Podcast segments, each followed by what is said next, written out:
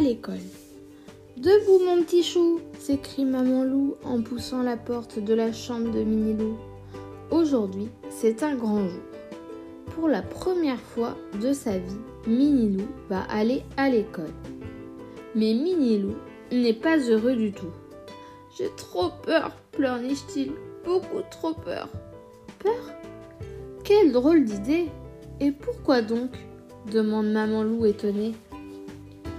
Tremblant des pattes jusqu'aux oreilles, Minilou répète alors à sa maman ce que lui a raconté son ami Mini-Pic. Les maîtresses d'école sont des ogresses qui mangent les élèves passage. Mini-Pic est un farceur, affirme Papalou, pendant que son fils avale difficilement son petit déjeuner.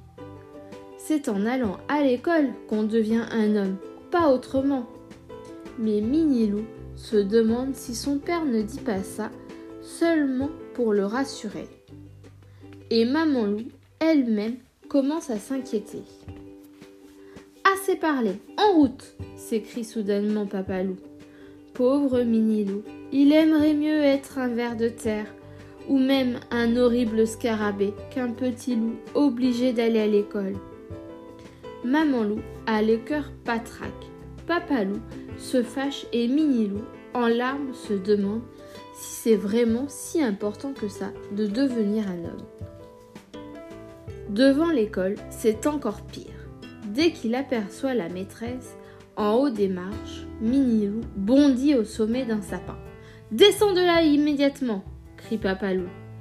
Je ne veux pas me faire dévorer, gémit Minilou. Finalement, pour ne pas être puni, Minilou obéit à son père. La maîtresse s'appelle Mademoiselle Biglu. Elle a de grands yeux et parle très doucement. À part Minilou, personne ne semble avoir peur d'elle. Ils ne savent pas que c'est une ogresse, pense Minilou qui s'est installée tout au fond de la classe et essaie comme il le peut de se cacher derrière son bureau. Mais à côté de lui, voilà qu'Anissé fait des siennes. Arrête supplie Minilou, terrorisé. Tu vas nous faire remarquer et nous serons les premiers dévorés. Hélas, Anissé n'a rien à faire de ses conseils. Bien au contraire. Et hop, un peu de verre sur le nez, dit-il, c'est fou comme ça embellit les petits loups d'avoir le nez vert. Et un cochon bleu ciel, tu veux, voir comment c'est?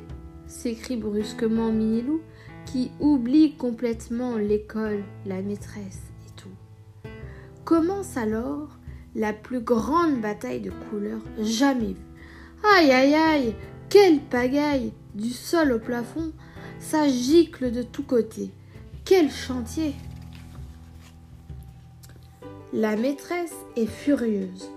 En guise de punition, mademoiselle Biglu a attrapé les polissons par les oreilles et les a jetés tout au fond du placard à balai. Aglaé, la grosse araignée, les regarde d'un œil mauvais. Sniff, sniff, sanglote Minilou. Je te l'avais bien dit. Maintenant la maîtresse va sûrement nous dévorer. Anissé voudrait tellement rassurer son ami. Hélas, il tremble autant que lui. Au secours se met à hurler Minilou. Je ne veux pas être mangé tout cru s'égosille Anissé. Soudain, la porte du placard s'ouvre et mademoiselle Biglu apparaît. Pitié, maîtresse, ne me dévorez pas, supplie Minilou. Je vous promets d'être sage comme une image.